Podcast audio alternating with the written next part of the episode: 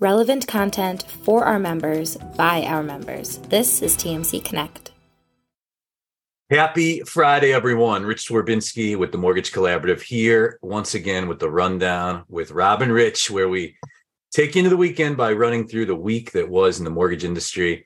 Uh, sorry about the halo effect I got going on here. Some weird Cleveland uh, winter lighting going on. But uh, as always, pleased to be joined by colleague. Rich, it's not it's not that you uh, are actually Catholic and have been there's some kind of you I- you're not a, you're not an a- angel. I'm a very bad Catholic. Maybe this is some kind of You're not an angel with the Yeah.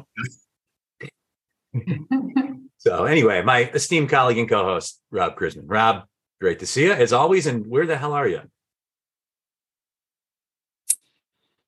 I'm in Larkspur, California, which is which is about 15 20 minutes north of the Golden Gate Bridge, standing in a in a park Were you hiking? Surrounded by surrounded surrounded by redwood trees for for folks who've never seen a redwood tree they're all very nice Rob, were you hi- out hiking in your suit? what's that Were you out hiking in your suit? What are you doing? I do have my hiking boots on but uh, no i just flew back from san diego this morning when did you I, I, I kate it was nice seeing you at the conference when did you head back to uh, louisiana I just made it home last night. I made a quick stop in Houston on my way back. So um, officially left the conference on Wednesday. Actually, right after the Empower lunch. ah Yeah. We should So- probably introduce our other co-host. This, Just- Uh, yeah rich where are your manners Rob and I didn't have a co-host this morning. We're like, let's get somebody that's smart, funny, real. right. Smart. Rich, let me let me tell the cor- let me tell the audience, Rich, how that worked. You, you know, we're, we're chatting, Kate, and he says, you know, what about Kate? She's, you know, she's she's better looking than you are. She's smarter than you are. She's more successful than you are. He's talking to me. She's more literate. She can speak better than you can. And I went, uh. so you you got the nod. well, y'all always know how to make things funny. That's for sure. Always But happy to happy to jump on quick and um, make have some humor with you. And we still haven't introduced her. It's the CEO of Eustis Mortgage, one of TMC's first members ever. She's on our lender board of directors. Uh, all around good gal, Kate the K. Kate, great to see you. Thanks for joining us on No Notice. You too. Um, so I heard that you have hair now, and you do have hair now. I have hair. Yeah. Who knew? thought I was bald. I've had hair the whole time. I just, uh, I don't know why I've been bald really for a decade, but uh, I have hair now. So it's irrelevant. Looks nice. What's your what's your trick, Rich? my trick to oh to having hair uh i don't know i yeah I, I think it's just genetics all the men in my family die with full heads of gray hair so uh, yeah, they say it's supposed to be your mom's brothers, right? yeah and that would Or be mom's dad, maybe. yeah all that would be would be accurate so but um and also kate a diehard new orleans saints fans uh we- before we get started got to get your take the whole saints off season sean payton's a free agent your former coach looks like Yeah. Dennis Allen's coming back. Who's going to be the quarterback the New Orleans Saints? year? well, when you said that earlier, I, I didn't actually get to have time to go look to see did we make some announcement on a quarterback that I didn't know about yet. Um, you know, our last two seasons have been a struggle. Um, who knows what we're gonna see here coming up before us? I'm not super stoked about our coach, to say the least. Um, certainly happy for Sean Payton and him exploring his options. I've heard some strange rumors about contracts that he's had for the next person that has to pick him up that we're getting draft picks or something. I'm not I'm not quite sure what's all going on there, but uh, regardless of what I think is going to happen, I will be at every Saints game that I can possibly be in attendance to next year, and my black and gold will be hard in my closet and on my body. Because no matter what in New Orleans, we're supporting our sports team, especially our Saints. What about the? I love. I am a huge fan. I'm a Cavs fan, but my number two team is the Pelicans. I love Zion. I Yeah. love CJ McCollum's from Cleveland. I love Brandon Ingram. They just got a lot of guys I like. It's a really good young team. Is there a lot of buzz about the Pels in NOLA? Definitely. So the the young fun team is really cool to watch. Um, I went to a playoff game last year. I haven't been yet this year. Uh, actually, my family's going tomorrow, so we'll be there supporting. But there's definitely a lot of talk, and um, they're getting good turnout at the games. And just, I think New Orleans is always about fun. So if we can create fun, buzz, have a fun young team, uh, we always show up. So yeah, it's been cool. Awesome, awesome. And the chat is already roaring away with uh, Super Bowl predictions and New Orleans uh, comments and all kinds of good stuff. So keep it coming. Keep the Super Bowl predictions coming. Throw them in the chat. Would love to hear who everybody thinks will end up in the big game and victorious. I've been on San Fran over Cincy. The second gambling went live in Ohio. San mm-hmm. Fran beating Cincy in the Super Bowl was 45 to 1 odds. And I immediately threw a nice little investment on it. So uh, that's what so I'll be. Are you? I know with your location, do you dislike or y'all do you dislike the Bengals because of where you are, or what's the situation there? I don't know. You know, the Bengals are a division hated division rival of the Browns, but mm-hmm. you know, I mean, I hate the Steelers. I hate the Ravens. I don't like the Bengals, but it's hard not to get caught up in Joe Burrow and what he's yeah. doing. You know, it is representing Ohio. Um, so we'll see. Rob, your hand is up. You have a question? I, I, was hoping at some point we would talk about uh, mortgage banking. Oh, the mortgage industry. That's right. Yeah. Okay. Well, I was going to oh, say he Joe Burrow. He's an LSU guy, so there you go. I'm I'm living in my alternate reality where I have a police sport. but sorry. Moving on. Let's bring it back. Uh, bring it back together. So, all right. Well, let's go ahead and get into I it. wanted. I wanted to. Yeah. Let's let's get into it here. I I, I don't. Uh, I, I saw Kate. Uh, last week a little bit on the uh, on the computer on the laptop, and I saw her this week live and in person at the IMB conference. And Kate, I wanted to get your or hear your takeaway from from the event. You were there for two or three days. Uh, yeah. Thoughts? I, so it's always interesting going into those, especially kind of in the market that we're in, and you really think you're going in, and everybody's going to be very doom and gloom, and you know it's just going to be a somber event. But uh, I found it exactly the opposite. I found it encouraging to leave um, some, you know, of course, substantial information about, you know, from uh, and Tony with kind of his predictions of what's coming up in the year. Uh, not to say that we don't have a hard few months still ahead of us, but it just it seems like uh, we're clearing um, some hurdles and going to be in a much better position here as the year goes on. So uh, thought the event was great. Of course, great location. I know TMC will be in San Diego in a couple months, so that'll be fun to head back out there. And um, I left feeling optimistic. Awesome. Rich, is the TMC is there was a rumor during the IMB the TMC event is at the uh, Econo Lodge uh, in downtown San Diego. Any truth to that? Where where is the venue for uh, a month and a half from now? We moved it from the Econo Lodge to the Red Roof Inn uh, due to the climate. But no, it's actually it's at the very posh uh, Intercontinental Hotel, which is right on the water, over in the marina, right like in the heart of like uh, Little Italy area of San Diego. So really cool area of San Diego. So uh, yeah, looking forward to that coming up. A little over five weeks away. So yeah. So but, so Kate, I would agree, and Rich, uh, I'd like to hear your opinion too uh, because some people think that counts. So my my opinion uh, is is similar to sorry, Rich. You know, uh, my opinion is very similar to Kate's. You know, you go into these things and you wonder, you know, what what is what's going to be like. It's a credit year, especially the second half of the year. Uh, lenders took it on the chin in terms of revenue and margins and volume, and and vendors are are you know reflecting that as well and you kind of wondered what was going to happen. But yeah, people people were upbeat. They were happy to see one another. There were definitely some some big hitters there. like Stan Middleman from Freedom, for example, uh, just to throw out a name. Bill Lowman from American Pacific. Stephen Milner, of course, uh, looking looking dapper. Always best. And uh, uh, we were wearing the same necktie one day, actually. Uh, no, we we were both wearing ties, but nonetheless, I think I think, yeah. I think I think it was upbeat. I think in general, you know, the underlying sentiment was, you know, we've survived, we're here, we may as well make the best of it, kind of thing, and and move forward.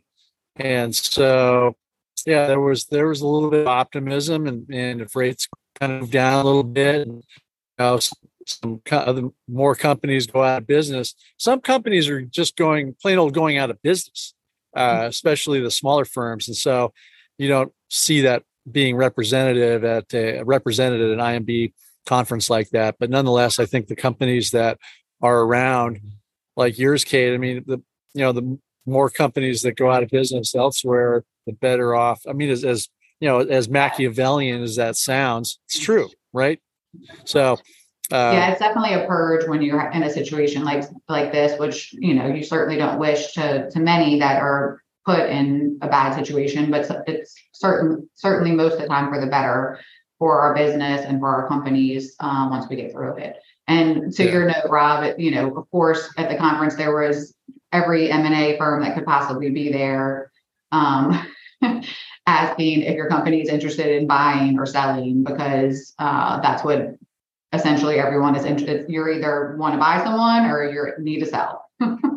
Yeah. Yeah. one right now. it's one of the things I love about the cyclical part of this industry. It's like, you know, you, the bad cycles, the loss mit people, there's tons of them, and then they all go away. And, you know, the non QM yeah. and, uh, you know, it's the salespeople in, in more robust cycles and uh, just the ebbs and the flows of, of all that. Now it's, yeah, the M&A people are, are are circling in the water for sure. So yeah, there was definitely no non QM people uh, vendors hanging around on this one.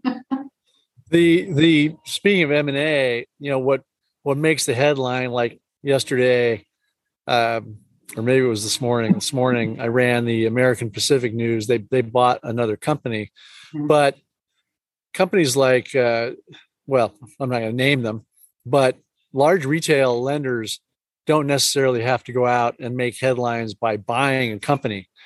Uh, an obvious strategy is if there's a, a weaker company out there, just to start hiring their producers or picking off their branches. And it's once again, it sounds Machiavellian, but oftentimes when a retail lender goes in to look at another company about buying them, you have to wonder what are you really buying? Are you buying a bunch of leases and office furniture and you know uh, you know potential lawsuits mm-hmm. and if mm-hmm. that's the case what are you buying uh, if there's no especially if there's no servicing yeah. but you know if if that's the case then why not just start start hiring some of their branches away or some of their top producers and, and yeah that's definitely a strategy it doesn't make the headlines necessarily but i'm seeing a lot of that going on behind the scenes yeah um, I would agree, Rob. And creating that stickiness with your sales team, uh, and then thinking of other owners or or businesses. Um, do they truly have that same stickiness with their sales team? Because you know, what are you buying? You're buying production, and if they don't have the production, um, it's worth nothing. And I think it's very hard to, especially in this environment, it's very hard to um, for folks to claim that they have that stickiness and and there's definitely people out there even creating rumors about other companies that may not be selling at all just to try to recruit their folks for sure. Yeah. Yeah. So do you, here's, here's a, qu- a question given the, the, the news that came out about Flagstar was interesting news. Mm-hmm. Uh, the, it was funny, Rich, before you got on the show here, I was standing here and the ex owner or the owner of Bay Equity Brett McGovern, who lives up this road, st- stopped, briefly said hello. Is that his backyard you're in uh, after the Redfin sale? What's that? Yeah, his Redfin. Backyard you're in? Yeah. exactly. exactly. Uh, yeah, they're laughing all the way to the bank, right? So, but but when you have an independent when you have an independent mortgage bank, mm-hmm. you look at this news from Flagstar, which, as I said, kind of broke in a funny way Mm-hmm. You know, I, I get a lot of rumors, as does probably everybody on this call. They they get rumors, and and somebody gets laid off. You know, Kate, let's say you get laid off. Let's say you're a loan officer and you get laid off, and suddenly you start telling people, "Well, gee, if they laid me off, they must be closing the whole branch." And then suddenly closing the whole branch turns into closing your region, and then closing your region turns into closing the whole company. Game of telephone that can be have, have very serious consequences to anybody who's impacted negatively by that. But the news from Flagstar was kind of odd because it, it broke on social media mm-hmm. and those impacted. And so I reached out to the ex president, a, a woman named Susan McCann, who I have a lot of respect for, and she really knows the business. And uh, she pretty much confirmed it but I couldn't find anything from Flagstar. But getting back to that's a long-winded way of asking my question to you is you look at an opportunity, say a depository, a credit union, or a bank decides to exit lending, residential lending. It used to be the transition from bank to mortgage bank for a loan officer was onerous. It would take, you know, six months or something. They weren't producing. It was a whole licensing thing. Now have you hired people from banks or credit unions and how does that is that transition much much smoother now it certainly does i have a very live story for you because right after um, that occurred yesterday we received a call from a branch manager that they uh, were ready to sign our offer that's kind of been you know outstanding someone we've been recruiting for a long term and um, and you're exactly right. It's temporary authority has created the ability for us to be able to bring somebody on and then almost immediately be licensed with us. And you know, I think it's 120 days that they have to pass their test, which certainly most people in the business at this point can easily um, pass that test as they've been working as a mortgage originator. So our ability to pick up um, the pieces of these larger banks kind of giving up their regional presence or just local presence is, is definitely changed with MBA's push to create that temporary authority. And, and you don't have to hire an entire team when no. when when things happen like that, right? You just pick people that you really yeah, want. The producer, yeah, because I mean, you know, I guess with that said, we don't need a lot of other staff right now, so production is the is the key. Mm-hmm. Yeah, one of the one of the uh, other interesting things that I I noticed in San Diego, given the number of vendors who were there, there was a lot of vendor talk in terms of, or I should say, a lot of lender talk about vendors, about who are you using for, you know, loan origination systems, mm-hmm. hedging, you know, point of sale, marketing, credit, and so on. And there was a lot of free flowing discussion that I heard kind of being a fly on the wall in terms of companies that are looking at different either changing vendors or combinations of vendors and so forth. Did you have an opportunity, given the number of vendors who were there? Uh, did, did you have the opportunity to spend time with them? Are they, are you seeing the same kind of consolidation in the vendor space as, as we're seeing in the lender space, or does everybody seem pretty set in their ways? I think the vendors seem pretty set in their ways at the moment. But again, I don't think we've had a long enough churn of this for people to truly kind of go away um, that maybe weren't established yet. But I think a good point is, that, of course, we have more time um, as lenders. So getting back into the technology groove and implementation is, of course, key.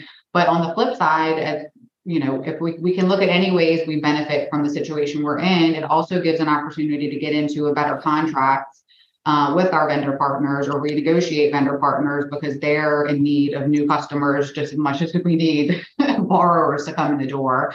So they're much more willing to negotiate on their pricing for, you know, somebody that you may have been looking at for a couple years, just couldn't figure out how to bring it into the mix um, considering taking on an extra cost if you can get it at an extreme discount, um, it's a it's a good idea right now. This is the Do you? Oh, oh, sorry, sorry, go, sorry. Time out for promo. Station break. Go ahead gonna say this is the rundown with Rob and Rich. I'm Rich. He's Rob, and uh, Kate Decay is with us this week. The CEO, Eustis Mortgage, uh, longtime TMC member. Kate, the Fannie Freddie delivery fee increase news broke last week, right before we kind of went on air, and immediately kind of deduced uh, this actually sucks. Uh, your thoughts and just talking to people this week about it. yeah. So it's definitely interesting. Um, of course, the logic behind, you know, where they pick to increase and where they pick to decrease, you can see um, it's trying to open up to probably more first-time home buyer. um, more low to moderate income folks because we've actually decreased a lot of the LLPAs on the lower credit score model. Uh, which of course I think that's a great thing. However, if you look kind of at the, you know, it's almost like a target on the grid. If you uh, to put it in a certain way. And basically, that target is probably the majority of loans that we're doing um, as a Fannie and Freddie loan. And all of those uh, LLPAs substantially increased. Um, so, you know, when you look at it from a broad business perspective, we're, we're certainly pushing through a higher rate to probably to, you know, the broad group that we're um, producing mortgages for right now. Um, and then on the flip side, you know, we say, well, clearly it was this was a push to, um, you know, help affordable housing, help low to moderate income, help first time home buyers. But then they threw this random DTI one in, and it's an increase, uh, you know, increase in an LLPA on a DTI, um, which for you know, industry folks, that's an absolute nightmare because, you know, while credit score is mostly predictable, it's not like we're we're not very often repulling credit in the midst of the process unless there's an expiration and that's, you know, limited. Um, DTI is have ebbs and flows depending on you know where you are in the in the transaction process or how how good your loan officer is at calculating income um, so that was really i think the biggest uh, one that was of topic at the convention. Um, just the hurdles of us managing to it. Um, also talking about you know predatory lending. It's not like folks aren't out there going to just always say your DTI is below 40% and that's the rate that they're going to quote. So putting, you know, more honest folks um, that are trying to be realistic at a disadvantage. So yeah, that DTI one is definitely one that uh, we're looking for MBA to advocate on our behalf to hopefully get rid of. But you know, as we talk about these things, while it's not you know previous administration pushing it down, you know, with a week's notice or something crazy, we do have some notice. But even when you're talking about a May 1st delivery and there's no interaction about it, you're we'll probably see aggregators pushing that price through to us. I would say some point next month. Yeah, it's I know, uh, not not to not not to toot my own horn here, but I have a great letter tomorrow that I my guess is after the CFPB sees it and some of the CFPB folks actually read my commentary, I bet uh, that the FHFA will come under some pressure to tweak that. Mm-hmm. So read my commentary tomorrow. It spells out, Kate, what you were just spelling out. There's this there's this cyclical DTI credit score LTV scenario that is, makes things almost impossible to deal with when you're trying to set a price, a rate and a price for a borrower. And they could actually, there's a scenario where if they put more money down, they end up with a worse rate and a worse price. So, you know, how does that work? So yeah, explain yeah, that to your customer. People not inside the industry make ma- massive major rules about the industry. Yeah, uh, yeah, it's definitely not risk based. Besides the DTI piece, the the pricing grid changes on those LLPAs are definitely not risk based. And, and to be fair, we love Sandra Thompson. She can't, she is so actively seeking feedback from our members and lenders. My my sense of how it's going down is Sandra's kind of going to, you know, treasury and saying, you know, I need X amount of money to help borrowers mm-hmm. between 620 and 679 that want to buy a home. And they're like, all right, well, find us twice the amount of money in the other buckets in case these loans go bad, just to be safe and blah, blah, blah, blah, blah. And it's just, it's not, it's, you're like cutting off your nose to spite your face. In the chat last week, we asked lenders like roughly how, what percentage of your GSE volume falls inside the buckets where the delivery fees went up and we got a, a mirror i'll invite people to put the same in the chat. You can do it anonymously um, just to the hosts and panelists. Uh, was between like 70 and 85 percent of all loans you know?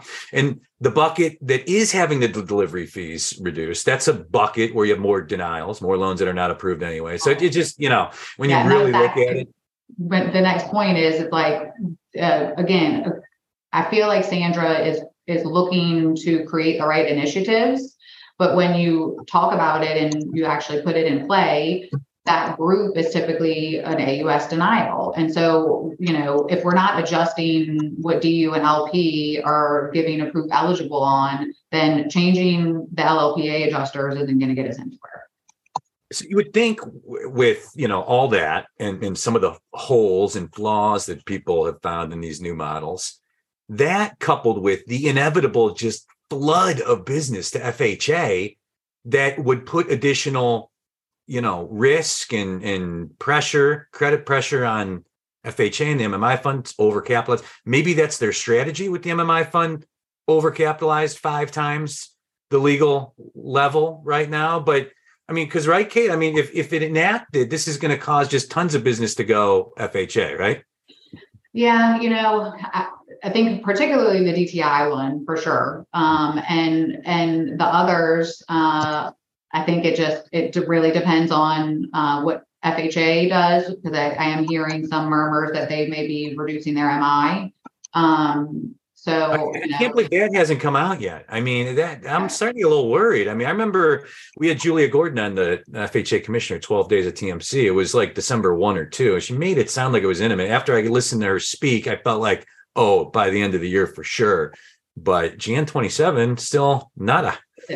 Yeah, I think it's just a confusing message, to be honest. I think they're like, do, do you want to have these loans fall in Fannie and Freddie? And if you do, we need uh, reductions in risk-based uh, criteria on the AUS runs, or are we sticking with FHA as our core product and and do that and run with it? Should be interesting. Never a dull moment. Never government, man. A post meltdown, obviously they were way in it, but the government is way very in the mortgage industry right now. Um, you know, with an election season, uh, all of a sudden, kind of right around the corner, and housing again you know, it's kind of a top issue right now. Rob, anything you're hearing on this delivery fee stuff or FHA migration of business or potential rollback? I think is what you're alluding to, a prediction that they would roll this back. Yeah, I I think I, I'm gonna I'm gonna I don't know if Sandra Thompson reads my commentary or not, but I'm gonna I'll send her a version. She'll write back a nice little note. But um, there there are ramifications when one agency, the FHFA, if that's an agency, I think it is, uh, makes a change. And what is the impact on FHA and VA? What is the impact on rural housing? What is the impact in other parts of the housing ecosystem? It all ties in together. I think that uh, I think that they will change. Uh, and I know Philip asked a question about, uh, you know, are they going to uh, roll it back or, or tweak it?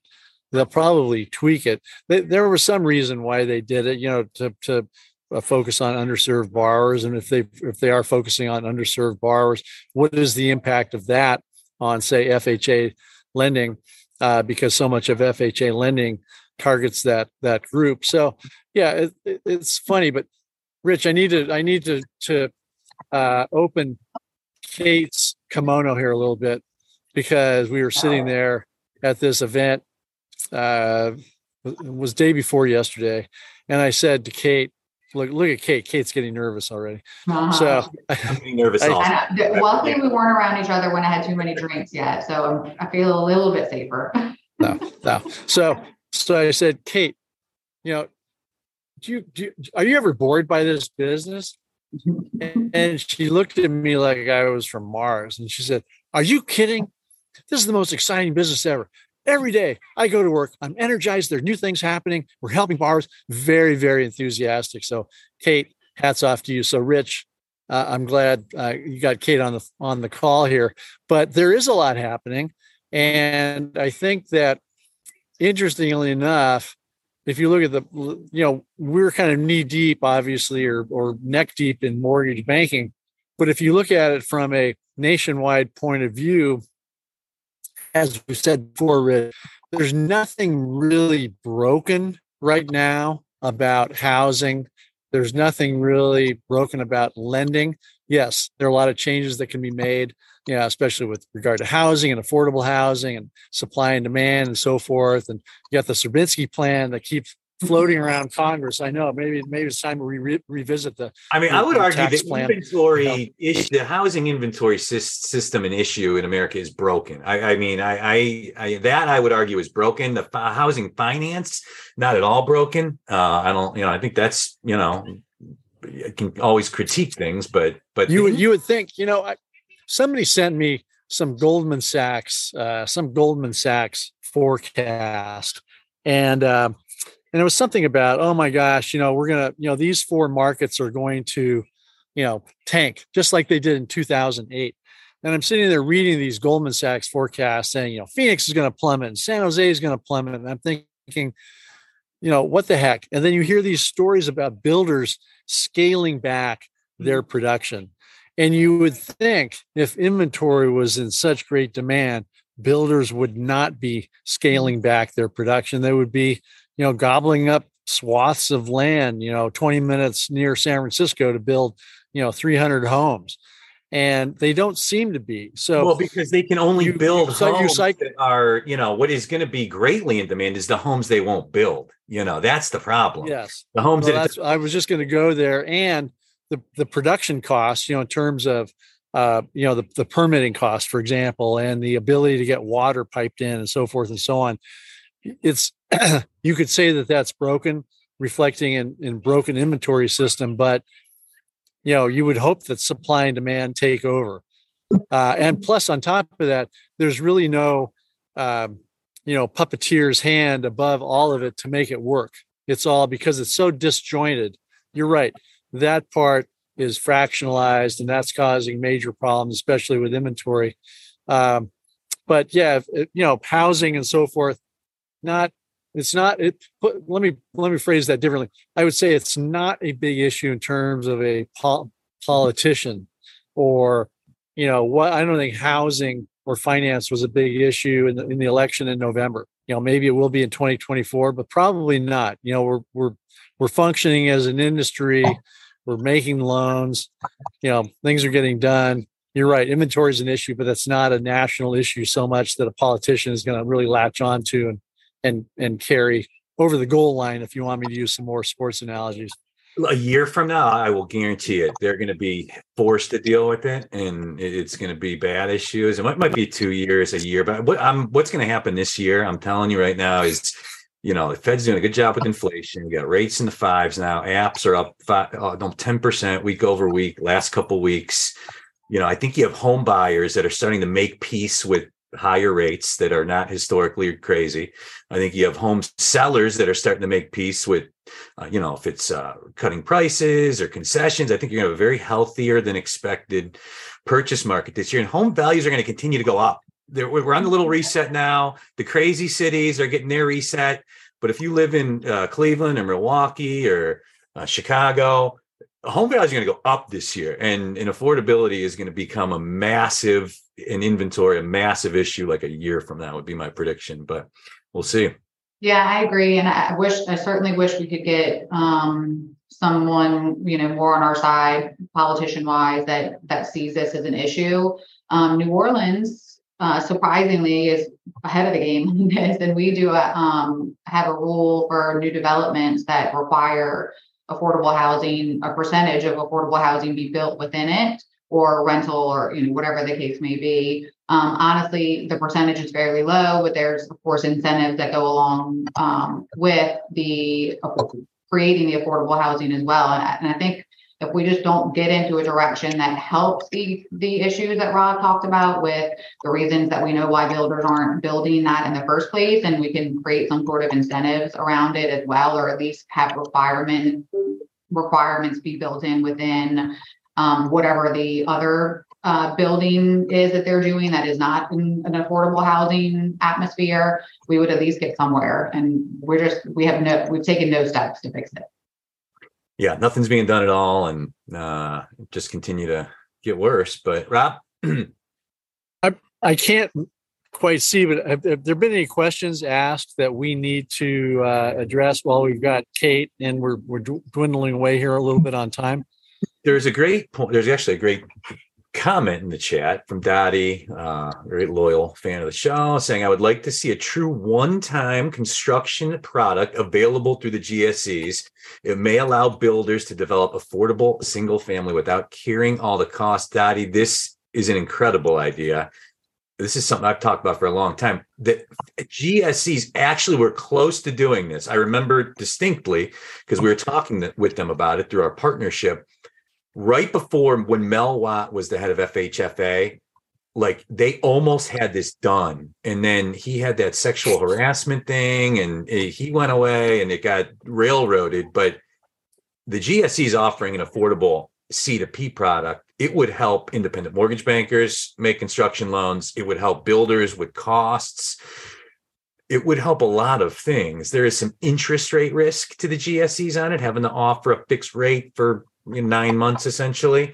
But you could bump it up a little bit and you know mitigate it in other ways. So that was the uh, only thing I saw uh, in the chat. Kate, any thoughts on on that? Uh, one close. Yeah, I mean, I know they um, had are doing some manufactured home um, kind of programs that are similar to that, and pushing that along with affordable housing. But you know, I think more even more targeted towards builders.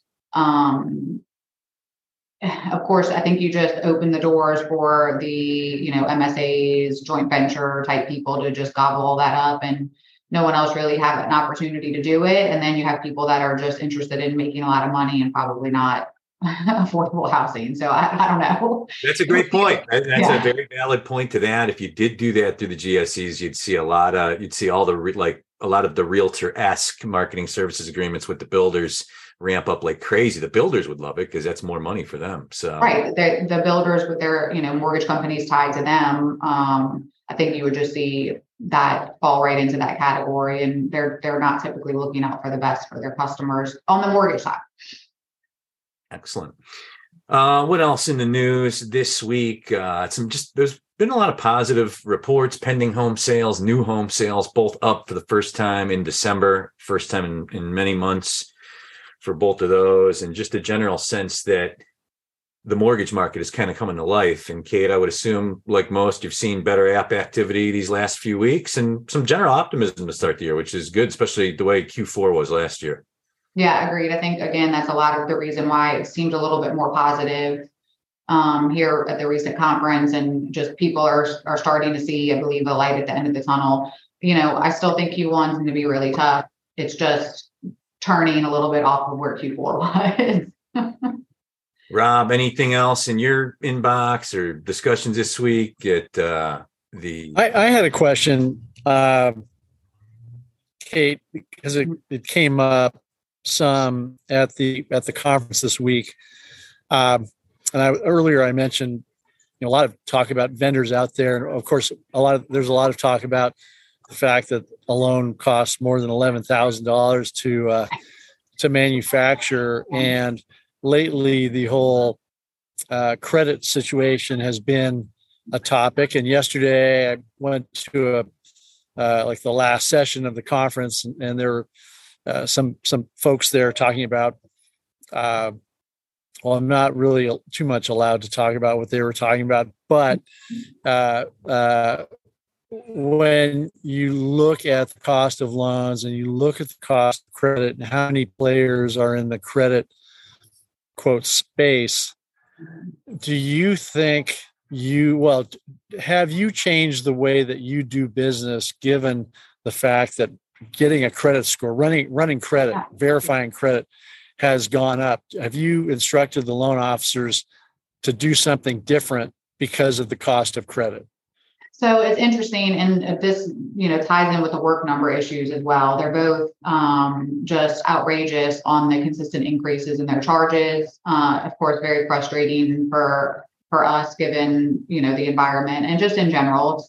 Uh, certainly seems like price price gouging, and we've we've changed our you know, there's some like waterfalls that you can put in. We've had a lot of that in place. So, you know, if this, then that, then it only gives you one credit score. Um, and I've seen, I think we have to get to the system, and I know it's available, and a few um, folks uh, vendor wise have it available.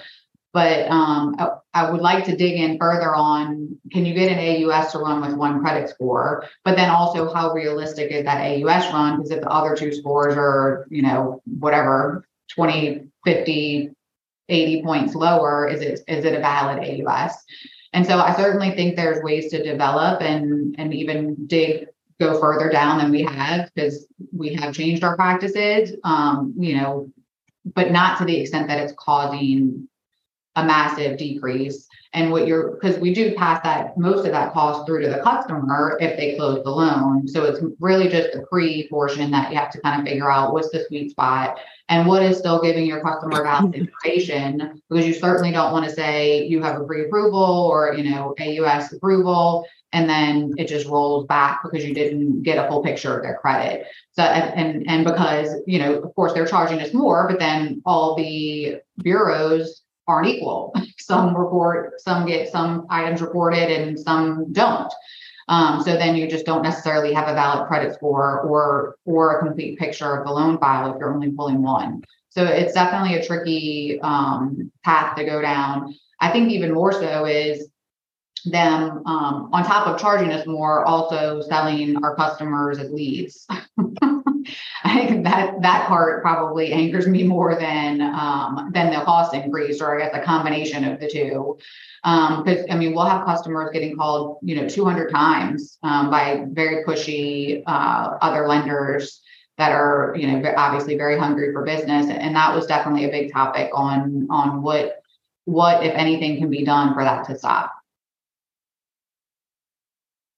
Yeah, I've printed out the uh, what is it, opt out, optoutscreen.com or mm-hmm. www.optout.com many times. Maybe it's maybe I'm due for another one. And I, when I put that out there, some people will write and say, well, by the time the borrower fills that out, you know, it's too late or, yeah. or whatever they whatever they You're say. Yeah. Um, uh, so do, do yeah. for a repeat. Kevin. Right. Once they once they do it, then basically it only triggers. Well, first of all, of course, it has to record, which you know, you know, may take a week, and then um, and then the people that already received their lead can still keep calling. It's only anybody that would get it after that. Yeah. Well, it's it's uh like you said earlier, like Rich said, you know, it's always it's always something. We're we're tweaking. I remember some years ago. It seems like the the industry is always encountering these things, whether it's LO comp or TRID or the new 1003 or whatever it might be, that we're gonna, you know, it's gonna doom us and woe is me and mm-hmm. so forth. And as an industry, we keep we're like that, you know, the clown that you hit and it pops back up.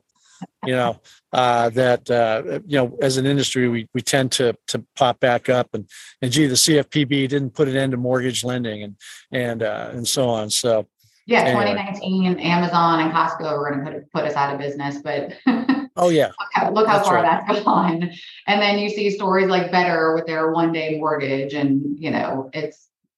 Um, I think a lot of it is more people that are in fear of technology taking over and you know, I just say we're we're so slow in the industry to adapt to technology.